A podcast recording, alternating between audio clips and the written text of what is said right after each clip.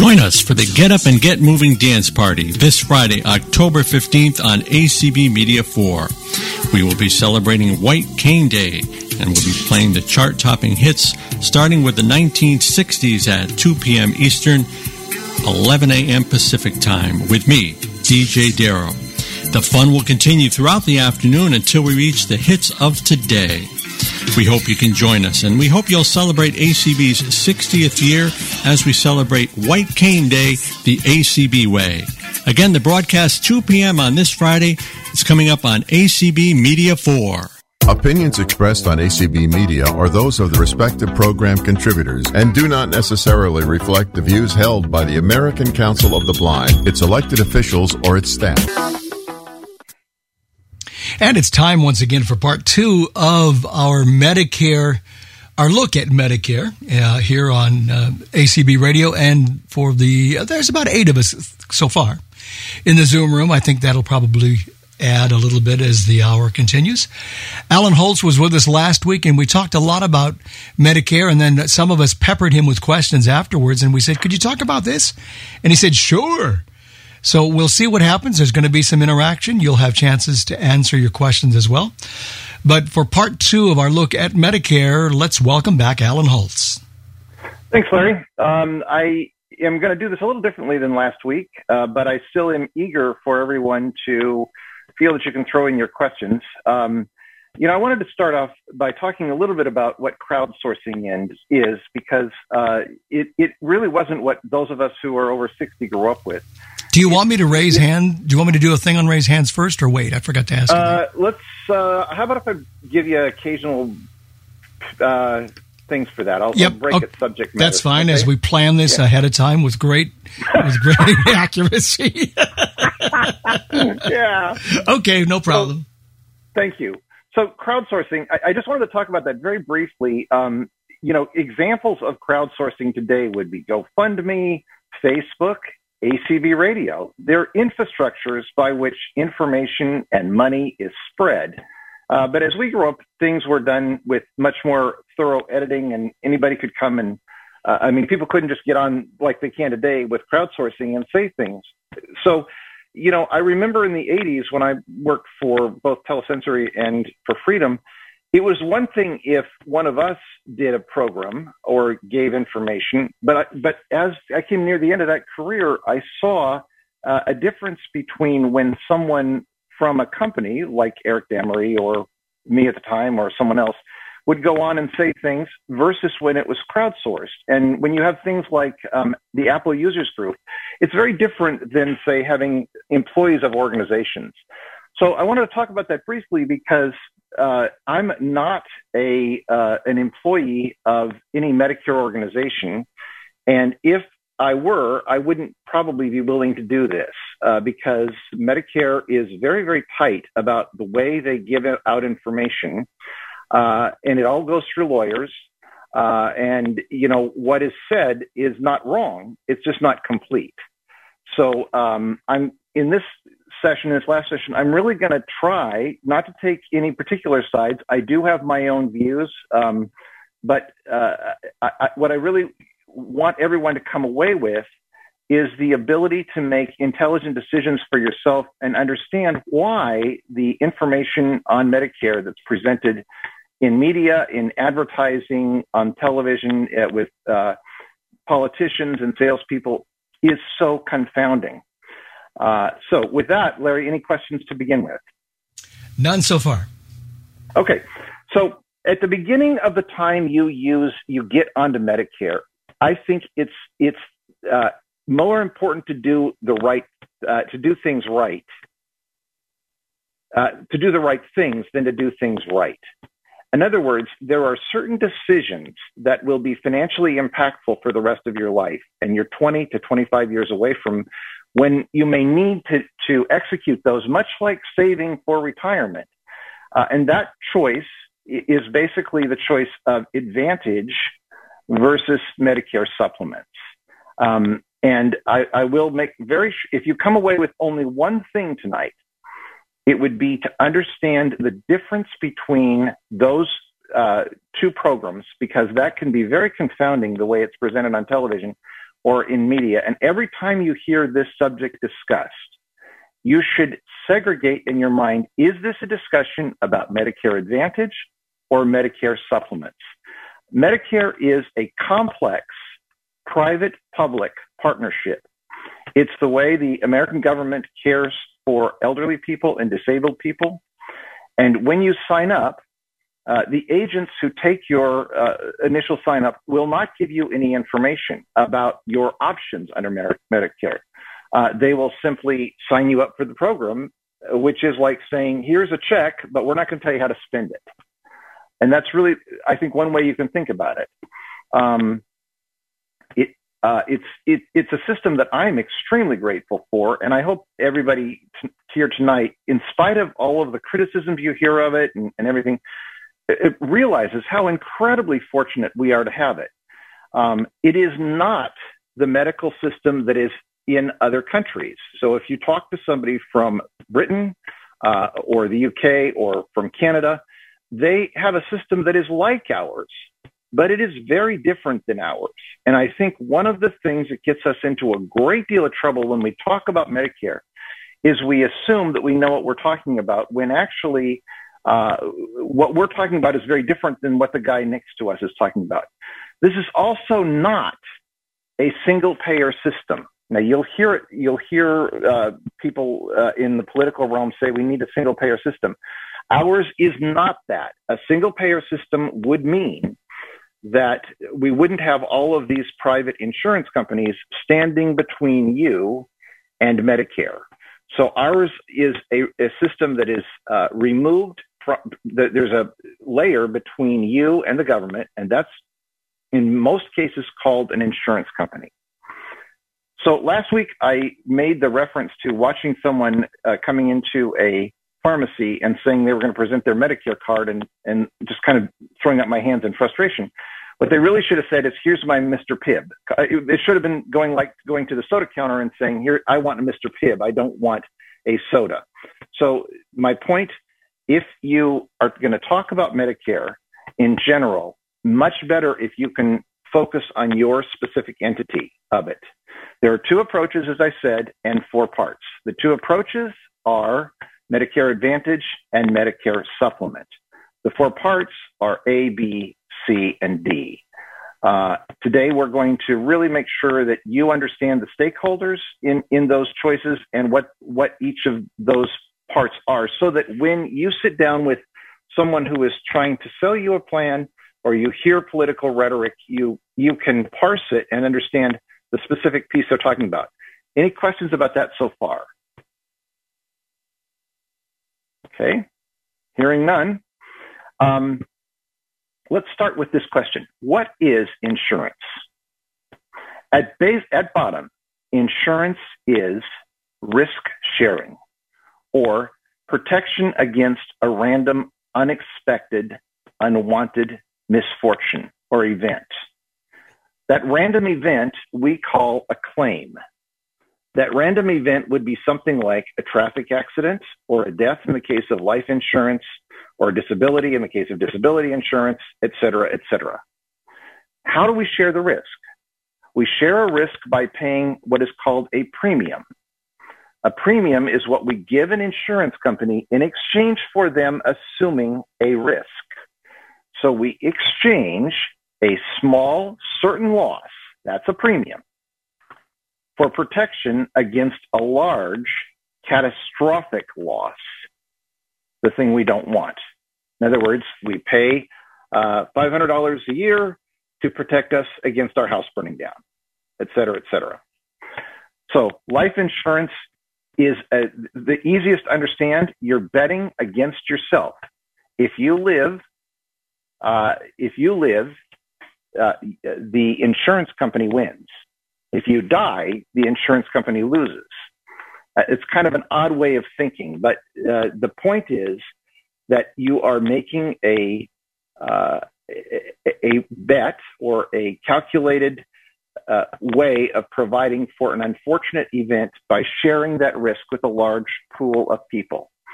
So if you're talking about life insurance, you have a thousand people between the ages of 30 and 50. The uh, actuaries know that one will die, so 999 people pay so that that one person can get a huge payoff. That's essentially the way that works in most easy explanation. Or the opposite end, you have an annuity, the protection against living too long. The insurance company knows that uh, if they have a thousand people, a certain number will die at certain ages, and based on those large numbers, they can uh, pay you for life. Some people will pay in more than they, uh, some people get more out of it than they paid in, and some will get less. But that's what essentially an insurance company does. Now, um, the, the, the situation becomes much more sim- uh, much more complicated when it becomes social insurance.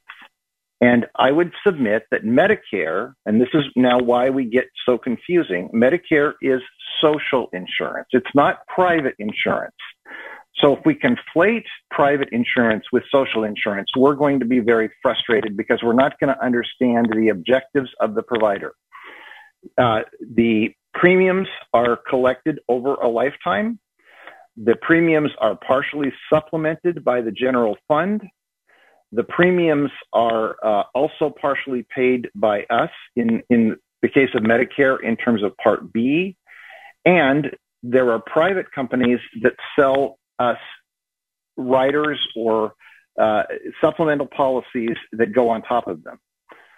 So uh, we can think of many other situations where uh, we have social insurance. In other words, a, uh, a situation where the government uh, provides a policy, uh, mandates coverage, has huge scales of uh, so that huge populations so they can create reasonable scales.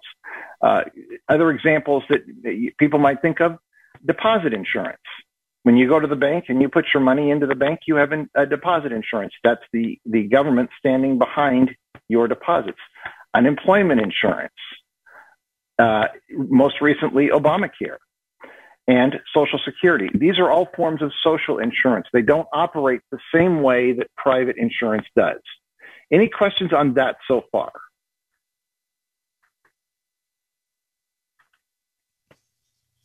No questions. Okay. So, hearing none, I will. Uh, uh, this is a bit of a recount from last week, but but I felt like last week I was more interested in history, and I didn't get the point across. This week, I really just want to under, help people understand why there's such a, a dissonance when we uh, hear uh, a lot of discussion in the media. Uh, and I think it's partially because we uh, conflate public ins- private insurance with social insurance. Okay, so before Medicare, we had uh, the churches and the states and the small communities that would provide insurance, but it was extremely uneven. So if you think about what happened in 1966, basically, uh, classic Medicare came along. We had Part A and Part B. Part A funded by uh, the uh, the payroll tax. Part B funded by both payroll tax and the Part B premium that everybody who is on Medicare can choose or not choose to pay. Just so that we can be very clear here, you you can choose not to pay your Part B premium. And if anybody suggests that you do that, they are out of their mind.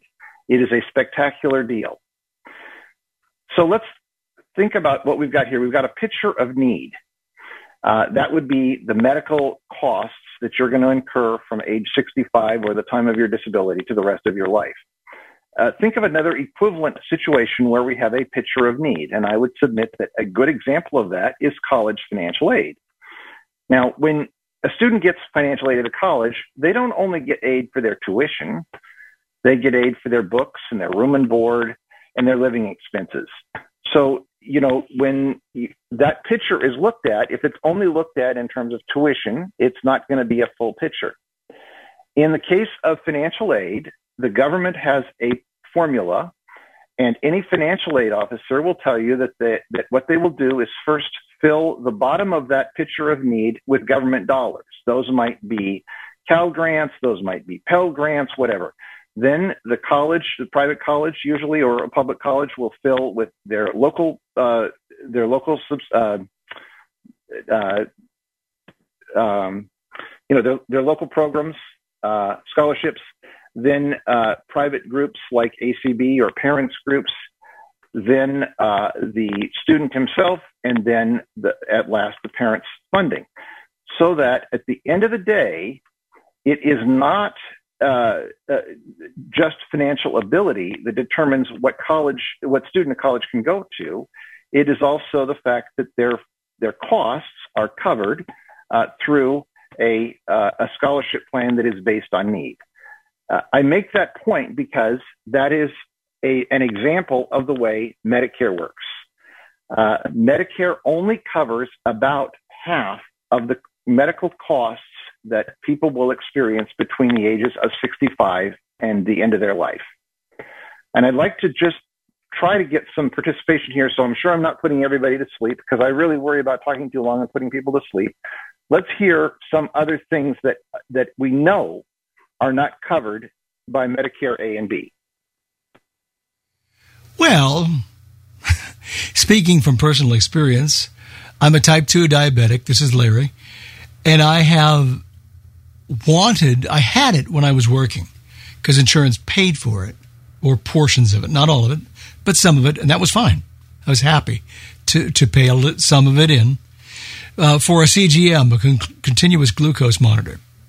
Okay, durable that, medical equipment. That is not paid for by, well, at least in terms of writing across the board, it is not paid for by Medicare. However, right. there are lots of examples of where that has slid through the cracks. And people I know who are type 2 diabetics have it paid for. So they're right. not they're not consistent across the board. And that's what right. I'm fighting for. Good. So, Durable medical equipment. Yep. More. What else? Glasses. Uh, okay, durable medical equipment. Still the same same thing, but same idea. Mm-hmm. What else? Good.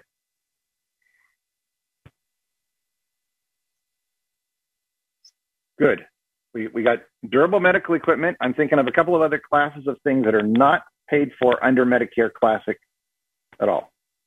Hearing aids. Hearing aids, durable medical equipment. Good. Uh, dental. Dental, good, very good. And these are some things I didn't have. Good. Some Excellent. forms of drugs uh, that may be tier right. whatever it might be. If it's not a formulary drug or a two or three or four, there are things that we've asked for because of the diabetes that they say, "Oh, sorry, we don't cover that." Right.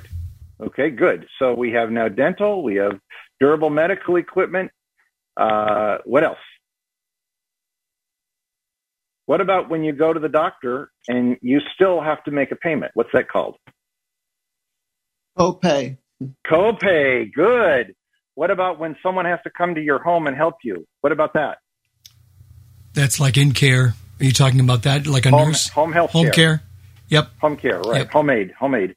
And the big one, people, the big, big, big one is long-term care.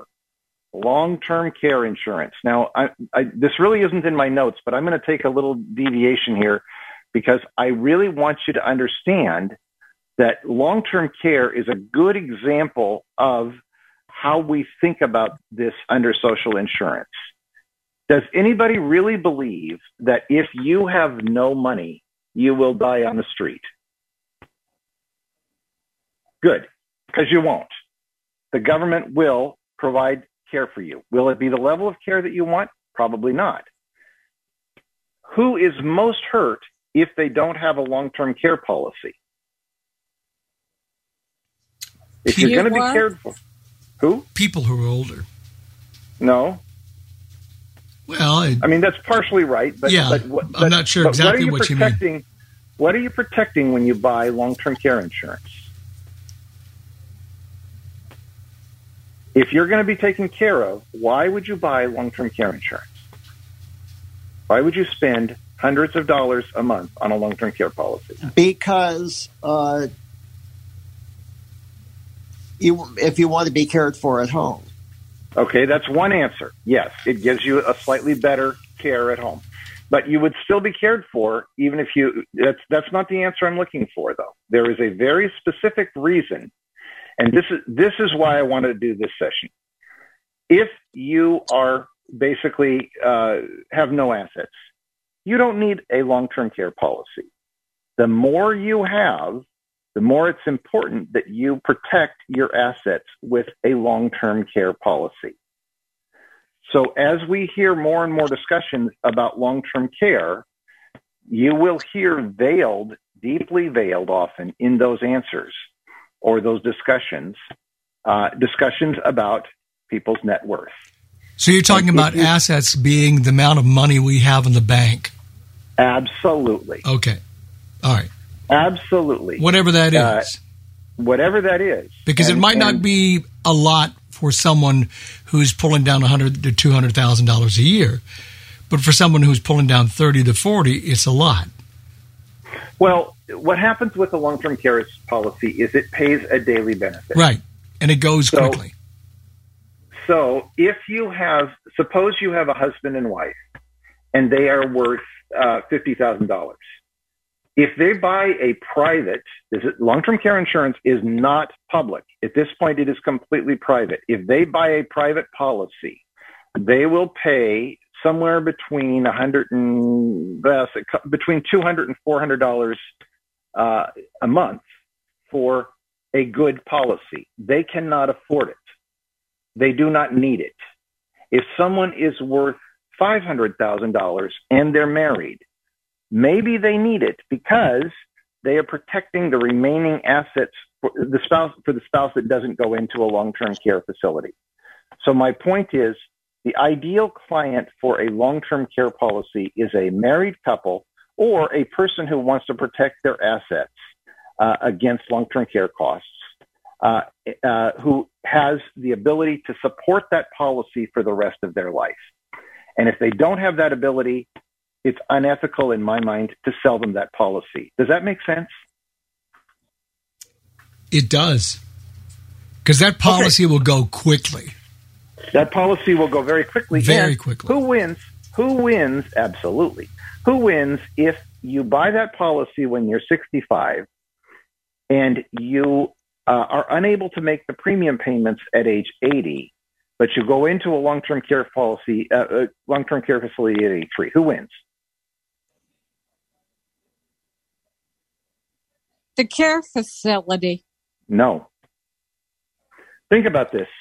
The, you you in at age 65, you started spending $200, three, let's say $300 a month. And for 10 years, you spent $300 a month for this policy.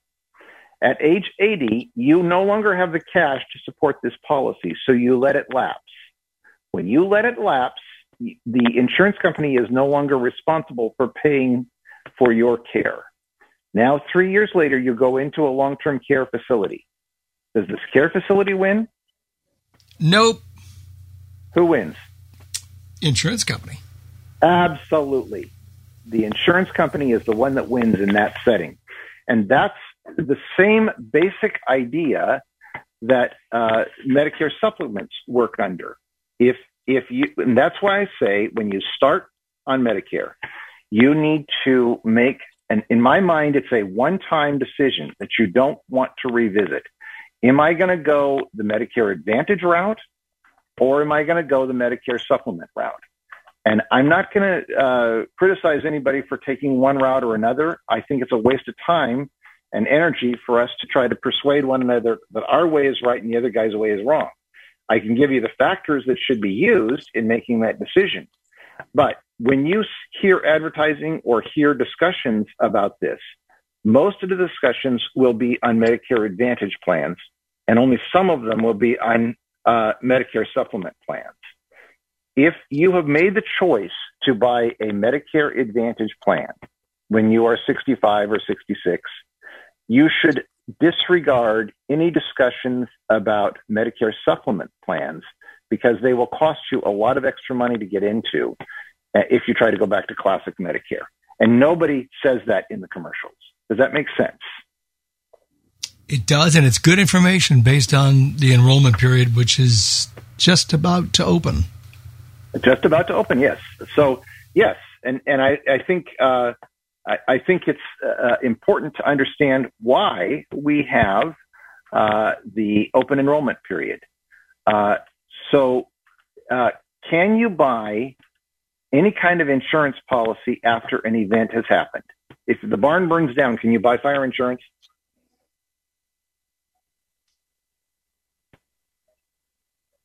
No. If you wreck your car, can you buy insurance that would cover it before the wreck? No. Open enrollment is the insurance company's way of getting people to cover the risk uh, so that they have enough premium to pay for uh, pay, pay, benefits for people who need that risk covered. Uh, and without open enrollment, uh, insurance companies would not be able to pay benefits. Does that make sense? Yeah. Stupid question. No uh, such thing. Why is it that you see the advertisements to co- for this Medicare supplements and to join up on Medicare uh, all year long? Because and now in, you hear about the open enrollment. That's why we're doing this session. I love this question. That is not a stupid question. That is a brilliant question. There is only the, the people who advertise during open enrollment are people selling Medicare Advantage plans. Now, you can buy Medicare Advantage plans outside the open enrollment period if you meet some special circumstances, but they're not advertising for those because those are very rare. Most of the time, when you see advertisements outside of open enrollment, they are for Medicare supplement plans. AARP is big on this. You'll see when you know one of my favorite commercials. is not good for us, but they'll say if you have this, and I'm sure they're pointing to a Medicare policy. You need this, and they're pointing to a Medicare supplement policy because it'll pay all of these bills. Well, that in and of itself is true but it doesn't tell you that you could have covered that with a Medicare Advantage plan. So that's why I wanted to do this session at this particular point in time because uh, people who have Medicare supplements uh, are outside of the need for open enrollment. People who carry who have Medicare Advantage uh, can change plans during the open enrollment period. So if you're, for the sake of discussion, if you're with uh, Kaiser and you want to change to SCAN, there are two months of the year you can do that. And that's what open enrollment is all about. So the objective of the advertiser during the next two months is mainly to get people to swap plans. Does that make sense? It does.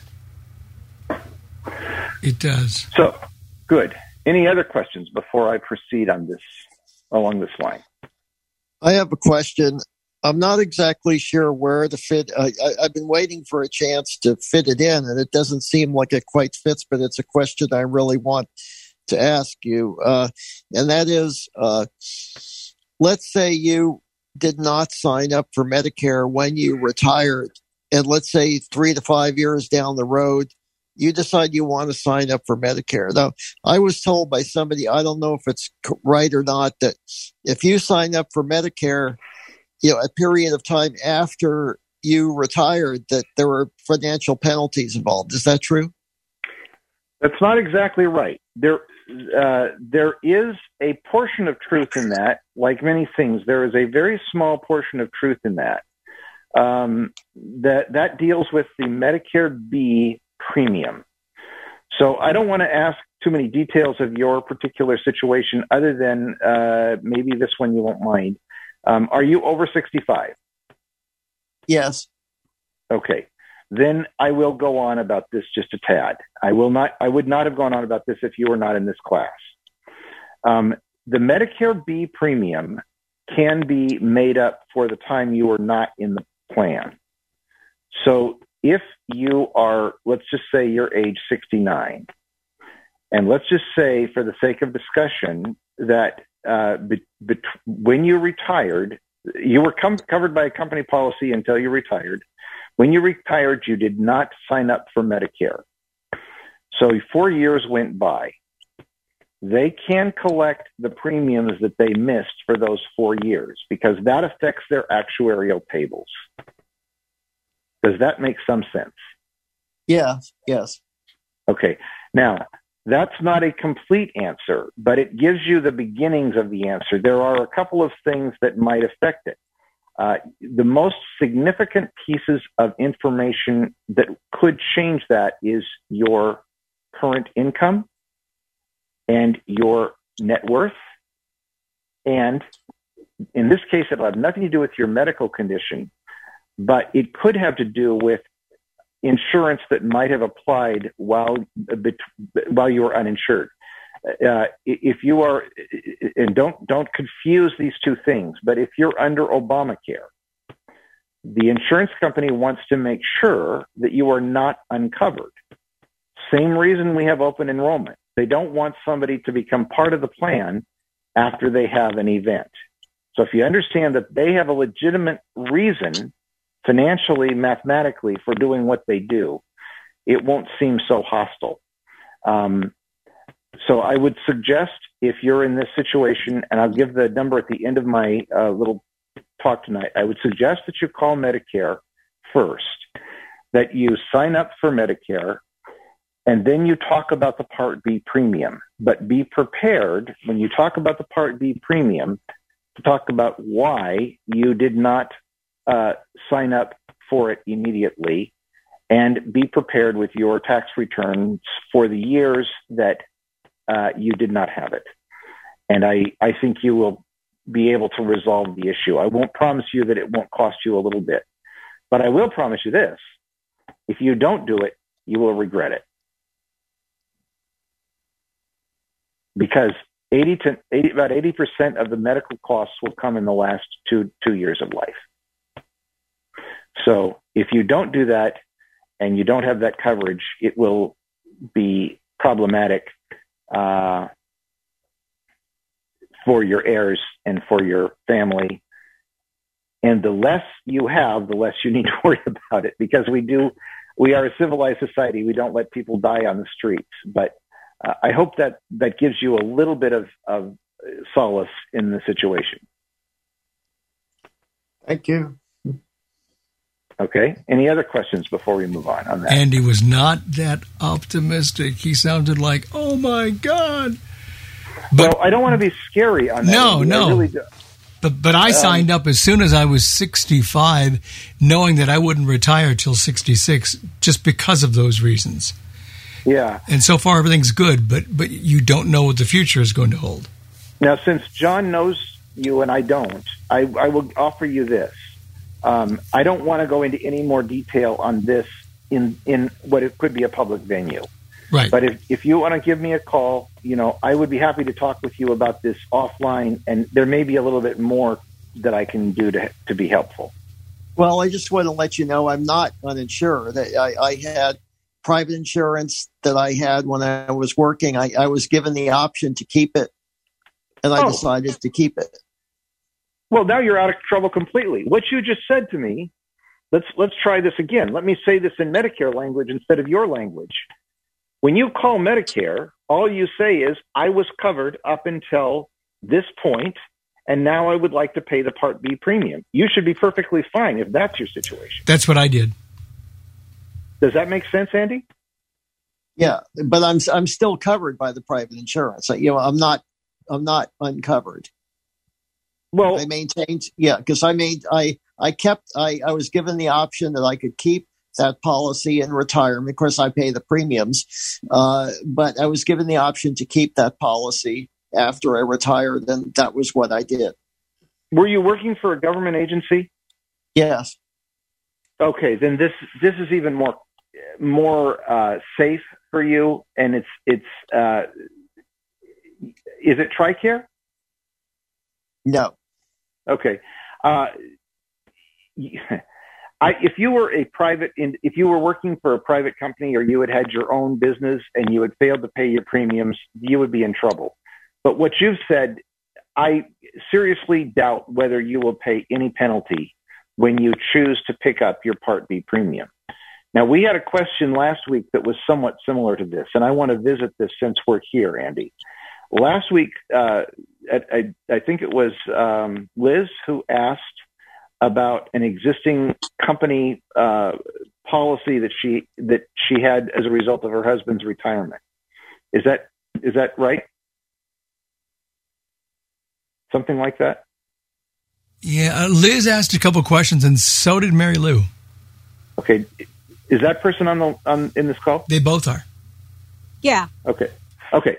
So um, I did a little bit of thinking about that and a little research on that. And if you understand what I said about advantage versus supplement, we can move on with an answer to that. But I want to make sure you understand that answer first. You, do you guys feel like you understood the difference between a Medicare Advantage and a Medicare Supplement plan? Yeah, I kind of don't like those two, the supplement and the advantage. Well, those are your, your two choices.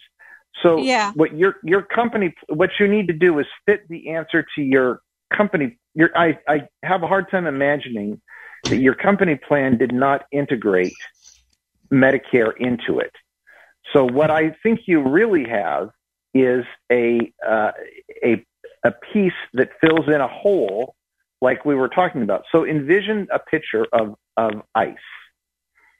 And that ice with large cubes is called Medicare A and B. Now envision a uh, a uh, a bunch of ice chips, just very small ice chips. That is called a Medicare supplement. It's filling in the gaps. Now imagine that on top of this, you pour water until that pitcher of need is full. Now, what we're talking about is the ice chips and the water. We are not talking about the solid ice at the bottom of this pitcher. So what, what is often confusing is that you don't realize because you haven't had a prior experience where there is a huge floor and you're only talking about the top part of this picture. So if you ask your company uh, representative if a given thing is covered, they will say yes. What they will not tell you, unless you ask the question and know to ask the question, is that the bottom two thirds of that is covered by Medicare and the top third is covered by the ice chips and the water. So let's call that ice chips again your supplement and the water your your personal copays. So what I would look at if I were in your situation is is this a drug plan only, which would be a part D, or is this a supplement, which would be covering classic Medicare plus whatever your part is.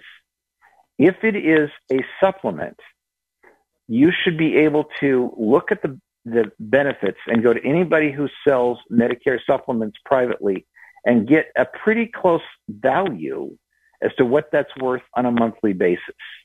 Or maybe they would even tell you this is equivalent to, and these supplements will have letters from A to uh, K, depending on the state and the time of year. But if you suppose they tell you this is a supplement that is equal to Part E, to to uh, Medicare Supplement E, you could go on the internet and look up that, and you could find out basically what its retail value is. So, I really don't think that it should be difficult to figure out whether it would be better for you to maintain that private policy or uh, get something you know that you want separately by just looking at the dollar value. Does that make sense? Are you still talking to me? No, I'm talking to to whoever was. Uh, to I think it was. Uh, I, I, don't. I don't remember her name, but the. Mary does that make sense, Mary Lou? Yeah. Does that make yeah. sense, Mary Lou? Yeah. Yeah. Uh. Well, pretty much. So we both had the same policy, and oh. and what it is is for me, uh, Medicare is primary and I'm on his and his and what he has is considered my secondary and he has considered the whole thing is primary he has. Okay. What change are you thinking about making pretty much it's me.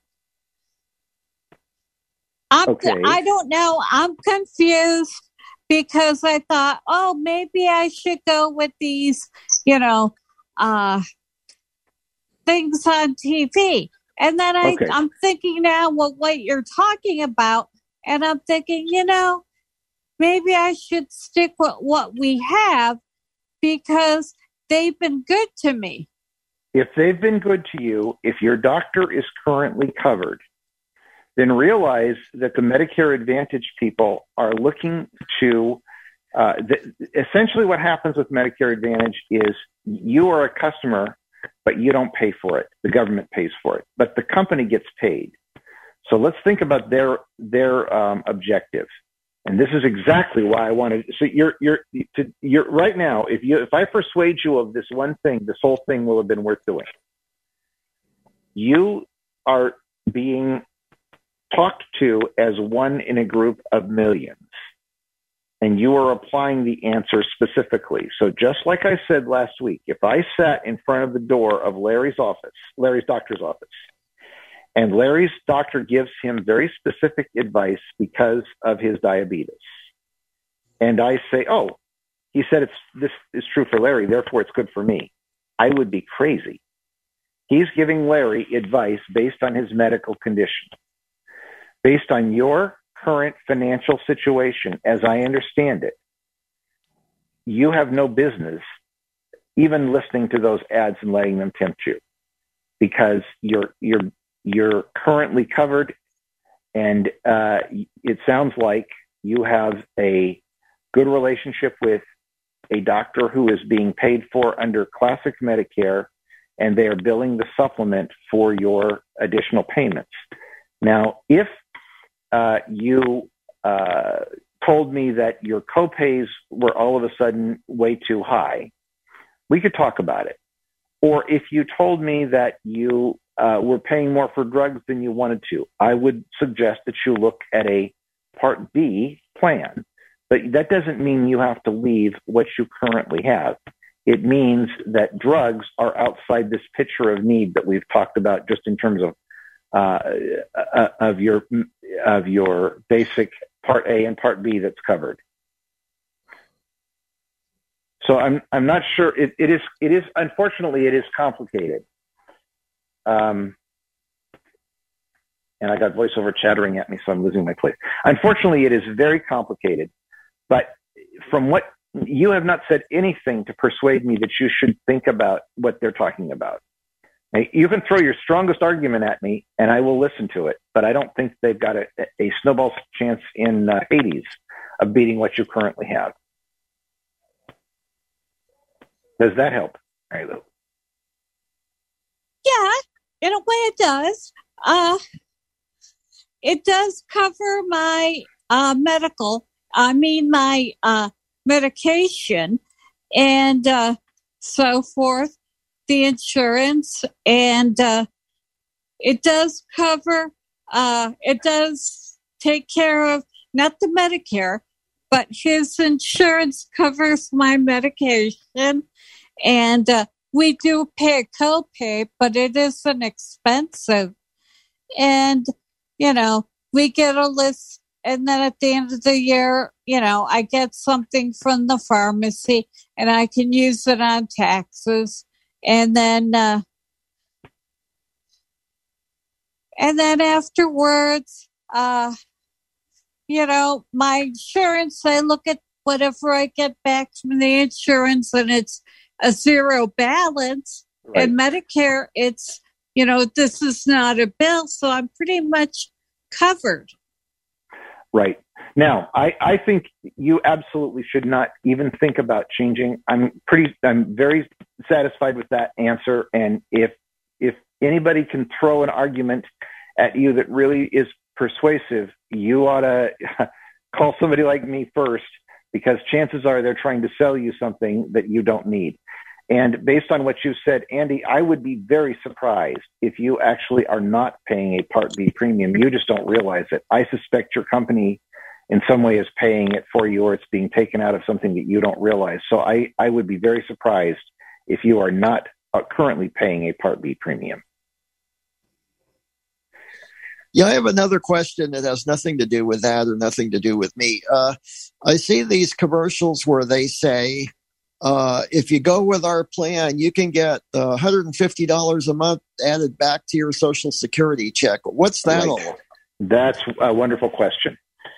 So uh, that is your Part B premium, and what that what's happening there is if somebody has income of less than a certain amount of money, and I don't want to give you a dollar amount because uh, I just want you to understand that that's based on being virtually uh, bankrupt, virtually poor.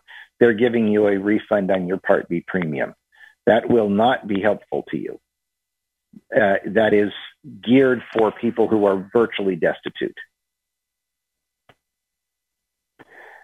So, uh, you know, it, it's uh, it's an example again of the mass marketing of something that has a very very narrow target, but the subscriber, uh, the Medicare provider, is going to be able to get a subscriber out of it if they get them their Part B premium refunded.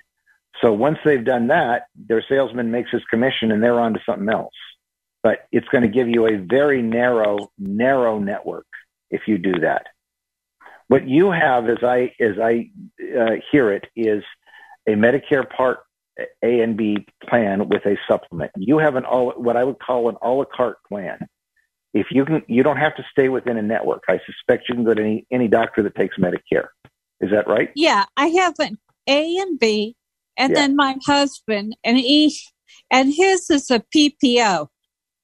Okay, so you you have uh, a that uh, a an a la carte plan. It's as though you go to a restaurant, you can order whatever you want, uh, and as long as it's on the menu, they will provide it. That's that's classic Medicare with a supplement. The advantage is all you can eat. It is uh, a plan where the uh, the provider, the insurance provider, says we will cover all of your needs, but you have to be in a very narrow network. What's the difference between going to an all you can eat place and an a la carte place? Well, the all you can eat place is going to save lots of money by cutting down on the things they provide or the quality of things they provide. And they're not going to say that up front. They're not going to say our, uh, you know, uh, our steaks are less quality than, uh, you know, Shakery or whatever it is. But the truth is, that's how they do it. And the math is based on the fact that the uh, the advantage plan is capturing all of that premium. They can't you can't move it because you you are in the open and you you join that during the open enrollment, so they can make that calculation for the year. So uh, you know, remember this is all based on uh, math. It's actuarial. It's uh, not uh, for your benefit well, it is for your benefit, but I mean, the insurance company is not going to lose money and you don't want them to. Um, so, uh, if you think of uh, Medicare uh, A and B plus a supplement as being a la carte, Medicare Advantage as being all you can eat, uh, you have an analogy that should hold up pretty well when you think about purchasing services. And then, if you realize that once you've made that decision for your lifetime, you can change between all of the different restaurants that offer all you can eat, all you want. What you can't do is go to an a la carte place. Does that make sense? So basically, once you go into the, an advantage plan, you're you're stuck there. I mean, you can change plans, but it has to be within that rubric. The short version is yes, that's exactly right. And what you uh, got, if I understand properly from your company, what you got is admission to Shakery. You got admission to the a la carte place. They said we're gonna we're gonna provide this supplement policy, and now it is integrated with Medicare. Now Andy and his wife have uh, the premium plan and I don't I don't mean to say that it's better than an advantage plan. I I'm not trying to imply that. I personally have advantage, and I I would uh, ex, you know I can explain why I chose that, but I uh, I think Advantage is uh, a uh, an excellent choice for people who are willing to live with limited choices in terms of who who they go to see for their uh, medical care, uh, but they want to save money. Alan, we have ten minutes left. Um, could we quickly talk about the question that I brought up last week after the show went off the air? And that is if you're getting ready to do an enrollment and you're not quite happy with what you've had and oh. you want to look at and explore other alternatives, how easy is that to do, especially when you go online and don't understand anything that what, that is online? How do you go about finding out and exploring uh, aside from maybe asking a broker? Thank you for reminding me of this sure. question. Sure. So um, th- there are thousands of Medicare Advantage plans in the United States, and they are based on regions. So let me give you an example of one. That would be SCAN. They advertise heavily in this area. They cover Orange and Los Angeles counties. They do not cover, for the sake of discussion, Tulare County. I know because I researched it. Uh, the uh, uh, plan sponsor for this particular area has built a network of providers within Orange and Los Angeles counties. And, you know, that's the area they want to operate in. They are a nonprofit. They get five stars. They do a great job for people in this area. Now, that doesn't mean that if you get sick or injured and you're in the United States, they won't take care of you. But it does mean that they are likely to move you back to Orange County as soon as they can so that they can be within your network. They will still take care of you in other areas. There are some skinny networks that will not do that, and that is a legitimate thing for you to consider if you are someone who moves a lot from one county to another. But that's not your question. Your question is, how do I find Medicare Advantage providers in my area? And that is, I think, a matter of asking the right narrow question. And the narrow question is Medicare Advantage providers in Orange County. So I would Google Medicare Advantage providers in Orange County. And the better your Google skills are, the better you, you, you can do this. And then, you know, you will find, unfortunately, a, a polyglot of information that will include some uh, Medicare supplement plans and that will include some brokers.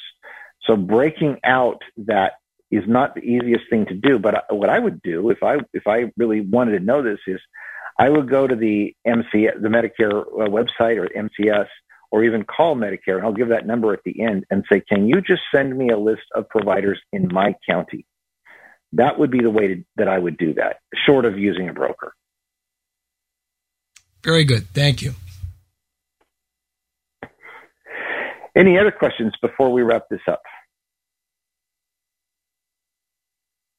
Okay, so uh, just to bring it to a, kind of a, of a close here, when you are going to uh, make your choice about uh, which plan, which way you want to go, if you have not been uh, already moved into a plan uh, like uh, our like Andy and his wife, and that was actually a good thing. I don't mean to say that in a hostile way.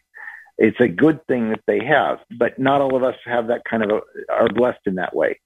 Uh, you should make a choice about whether you want to go the advantage route or the supplement route. Realize that these are two completely different paths. One is going to cost you more money and give you more freedom. The other is going to give you less freedom uh, and give you much more structure because it's an HMO plan or it's a it's a it's a plan where the, your network is limited, but in exchange you're you're uh, you're going to save a great deal of money. If you want the very best care that money can buy, and you have unlimited resources or you you have you know a significant amount of wealth, you know the uh, uh, A and B plus a supplement is probably a good idea. If you have limited assets or if you really don't care to have all of the things that medical science can provide for you at the end of life, then I think Medicare Advantage is a much cheaper way to go, and you won't you won't uh, regret having that money to spend on uh, your life as opposed to on your medical care. Finally, I do want to give the number for Medicare. Uh, it's 800 772 1213. That is the number that you would call to sign up for Medicare, uh, to make sure your Medicare premiums are being paid, and to get general answers about the program. That is not, uh, they're not going to sell you a particular plan, uh, but you could call them, as I suggested, and ask them for a list of Advantage providers in your area. Otherwise, you're going to get uh, most of the information through a broker who is going to make a commission when he sells to you. So, uh, with that all being said, Larry, I'm pretty much done with what I had to offer. Very good. Well, this has been incredibly insightful. It's been good and solid information. And we'll put both of these up for podcast as well for those people who missed maybe last week's or missed some of this week's. We're glad you were all with us and asked some great questions. And Alan, thanks so much for being with us. It was You're a welcome. terrific uh, two session uh, podcast. Good. All right. Very good. We will disconnect from ACB Radio and thank you all very much for being with us.